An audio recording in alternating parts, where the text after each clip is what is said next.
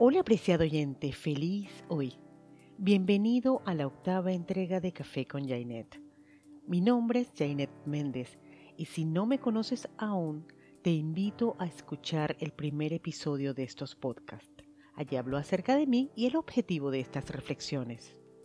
Quiero contarte que cada episodio ha sido pensado y creado con la firme intención de generar en ti un momento de reflexión por lo que quiero pedirte que escuches con mucha atención si eso que vas escuchando también habla acerca de ti.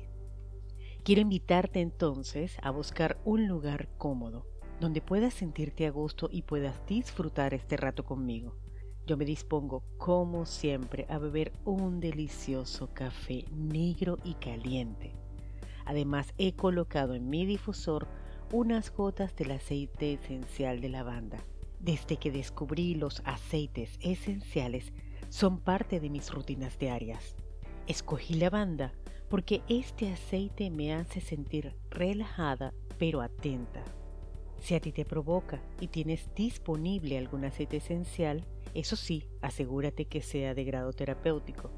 Pues ve por ello. Lo importante es que te sientas a gusto, que propicies un ambiente agradable para ti y que juntos disfrutemos este momento y este encuentro. Bien, en esta entrega quiero hablarte de un tema que apenas asomé en el tercer episodio y que prometí profundizar más adelante. En ese momento hablé sobre el caso de una chica que acudió a mí por un tema de comunicación con su pareja. Comenté que ella se comunicaba o se expresaba desde lo que consideraba adecuado o no para la relación. En el fondo, ella estaba tratando de ocultar sus miedos, sus inseguridades y la dificultad que tenía para ser espontánea y expresarse de forma auténtica. Todo esto lo hacía movida por la idea de no sentirse adecuada para su pareja. Hice énfasis en ese episodio en que era una idea solo de ella. Pues bien, de eso se trata este podcast cuando sentimos que no somos adecuados o suficientes. Voy a usar una referencia que me encanta para entrar en contexto al tema. Posiblemente escuchaste hablar o viste alguna vez en tu vida una serie de televisión que se llamaba Los Monsters. Esta serie se trataba de una familia de lobos, vampiros y monstruos, excepto un miembro, la sobrina Marilyn, ella tenía un aspecto humano y era considerada por su familia como desafortunada, rara y diferente, pero sobre todo muy fea. El personaje de la sobrina Marilyn estaba inspirado en el prototipo de Marilyn Monroe, por lo que era muy atractiva y frecuentemente tenía pretendientes que querían visitarla en su casa. Pero cuando estos pretendientes llegaban a la casa a visitarla, salían huyendo, espantados, aterrados. Ella jamás pensó que su familia tuviese un aspecto terrorífico. Lo atribuía a su propio aspecto, convencida de que ella era la rara y fea. Pues así les sucede a algunas mujeres que se sienten raras, feas o diferentes. Se comparan con otras mujeres y muchas veces sienten que no encajan en su entorno. Y esta idea tiene relación con su autoimagen, autoestima y autovalor. Quiero hacer énfasis en que las razones por las cuales una persona se siente inadecuada son muchísimas, pero en su mayoría comienzan a generarse en la niñez o adolescencia y se mantienen hasta la adultez. La chica de esta historia comenzó a tener conflictos cuando tuvo su primera menstruación. Fue a muy temprana edad, a los 8 años para ser exactos. Entonces su cuerpo se transformó pero muy rápido y mientras que sus compañeras y amigas tenían un aspecto más infantil, más acorde a su edad, ella se veía como una señorita.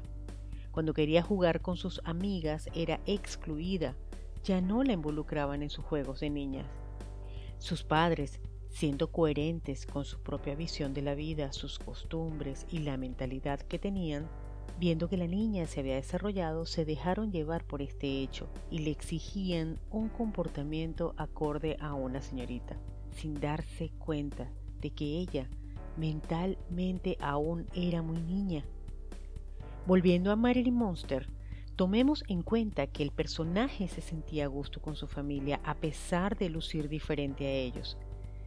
Ella nunca fue tratada con desprecio o excluida por ser diferente. Al contrario, su familia tenía ciertos cuidados con ella por considerarla desafortunada por su aspecto físico. En ese sentido, según mi criterio, la serie nos ofrece una enseñanza de aceptación, unión familiar y amor. Pero las situaciones en la vida real son diversas. Pueden existir entornos como el de Marilyn, pero también existen entornos como el de la chica de nuestra historia. Volviendo entonces a su historia, todo era normal para ella, hasta que comenzó a sentir que era tratada de una forma diferente sus padres le exigían cosas que ni siquiera entendía. Sus amigas ya no la reconocían como parte de ella. Su hermana mayor, por dos años, lucía aún menor que ella y desarrolló un celo tremendo por el aspecto de su hermana menor. Todo esto sumado le produjo una autoimagen totalmente disociada entre su aspecto y lo que mentalmente aún era una niña. La autoimagen de una persona puede definirse como la representación mental que se tiene de sí mismo. Esta representación se va formando según nuestras creencias, nuestras costumbres, nuestras vivencias y por supuesto la influencia que ejerce en nosotros todo lo que nos rodea. Ella sentía que no encajaba en su entorno. No lucía como una niña, pero tampoco era una señorita. Se sentía ajena, no adecuada. Siendo tan niña, no pudo procesar lo que le sucedía, y mucho menos pudo entender que era parte de un proceso natural que en ella se presentó muy temprano, y que a raíz de eso su cambio corporal era inevitable. Lamentablemente, no pudo vivir la transformación de niña adolescente en un entorno que la acogiera y la acompañara, haciéndole sentir la normalidad de lo que le estaba pasando, de lo que estaba viviendo. Y ese es el caso de muchas niñas, que al vivir esa experiencia no son guiadas, acompañadas, acogidas, no son tratadas de forma amorosa y oportuna muchas veces. Una de las técnicas que utilizo en mis terapias holísticas es la bioterapia de integración. Esta técnica deriva de una técnica que aprendí en la escuela SEMES, que trata sobre la triada del ser solo que la adapté al principio biocéntrico o incluí en ella el principio biocéntrico. Esta técnica busca conectar los elementos que la persona necesita integrar para conectar lo que siente con lo que piensa y lo que hace, afectando de forma saludable su autoimagen, su autoestima y su autovalor. Confío en la fuerza de esta técnica porque difícilmente una persona que tenga una autoimagen disociada de sí misma puede estimarse y mucho menos puede valorarse desde el respeto y el merecimiento. Cuando esta chica acudió a mí por un tema de comunicación en pareja, la invité a explorarse, a conocerse, a descubrirse, la invité a hacer mucho trabajo con el espejo, con afirmaciones acompañadas de afirmaciones, la invité a tener una relación consigo misma, descubrirse a través de la escritura, la pintura, el movimiento acompañado de aromaterapia. Y sobre todo, la invité a comunicarse y ser honesta consigo misma con relación al cómo se siente con respecto a sus propias decisiones. Uno nunca termina de conocerse, pero sí es importante que uno se descubra instante a instante, momento a momento, porque uno está transformándose y cambiando constantemente. Y en ello estoy de acuerdo con el pensamiento del filósofo Heráclito. Lo único permanente es el constante cambio. Quiero resaltar que debido a mi formación como facilitadora de biodanza, todas mis técnicas tienen un fundamento biocéntrico. Es decir, a lo que le doy importancia es a la vida, la vida al centro. Y como filósofo, sostengo la importancia de la observación y de un pensamiento crítico, por lo que busco estimular en las personas que piensen, que hallen sus propias respuestas. A veces las personas solo quieren ser escuchadas y no aconsejadas. A veces no buscan a alguien que les digan qué hacer, sino que les enseñen a pensar. Ahora bien, recordemos que esta chica era por costumbre muy obediente y consideraba que los demás podían determinar más que ella misma su propio valor. Confiaba en lo que yo le decía como terapeuta, pero lo que la hizo confiar realmente en mí fue recibir un trato humano. Como lo he dicho muchas veces en otros contextos y en anteriores podcasts, la afectividad es mi plus. Ella fue haciendo al pie de la letra lo que le asignaba y cada actividad estaba enfocada en aflorar en ella su espontaneidad. Sé que suena irónico que seguir las reglas promueva la espontaneidad, pero sí, para alguien que no expresa su criterio, ese es un buen punto de partida. Ella comenzó a cuestionarse pensamientos que antes eran casi dogma. Se atrevió a mirar las cosas de otra manera, a arriesgarse un poquito y salir de su zona de confort. Con el paso de los meses, se fue transformando en una mujer expresiva, comunicativa, y hasta comenzó a caminar abriendo el pecho y con la mirada al frente. Su relación de pareja mejoró significativamente, pero sobre todo cambió la relación que tenía consigo misma. El enfoque de este caso se centró en la autoimagen. Trabajamos juntas en revisar y reestimar su valor. El autovalor es clave y era menester reasignarlo en función del único punto de referencia válido para eso, ella misma. Una de las mayores trampas sociales consiste en la comparación entre las personas.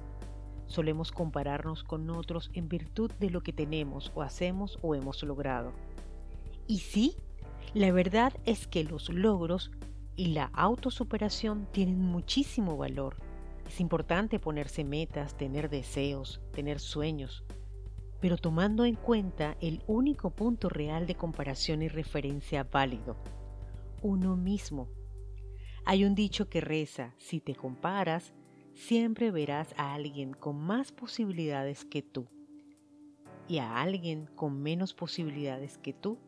Tus posibilidades son importantes y valiosas, pero solo para ti la primera menstruación para una niña representa muchos cambios, y más a los 8 años de edad. A los ojos de la chica de esta historia, ella no tuvo contención o el acompañamiento adecuado, y sintió que su crecimiento se desarrolló en virtud de esto. Ahora bien, apreciado oyente, todos los relatos que te traigo están llenos de transformación y es que mucho se dice sobre los cambios de las personas. Y mi opinión muy personal es que lo que más influye en ello son nuestros hábitos. Y es que aun cuando los sustituimos, no desaparecen una vez adquiridos. Por ejemplo, yo soy exfumadora y como exfumadora sé cómo se toma un cigarrillo entre los dedos. Aún después de 16 años sin fumar lo recuerdo. ¿Y por qué de pronto comencé a hablarte de hábitos? Porque hay muchos elementos en nuestra conducta y en nuestra forma de percibir la vida que son hábitos adquiridos. No siempre tenemos el hábito de construirnos, al contrario, solemos mirar lo que en teoría no funciona para nosotros. Nos acostumbramos a dinámicas que nos hacen daño y no lo notamos por lo que construir una autoimagen satisfactoria para nosotros solo es posible desde la aceptación y calificación. Y para ello es menester establecer una relación con nosotros mismos. Suena retórico, lo sé, pero no hay otra forma de hacerlo. Relacionarnos con nosotros mismos y darnos aquello que esperamos recibir de los demás fortalece realmente nuestra autoestima.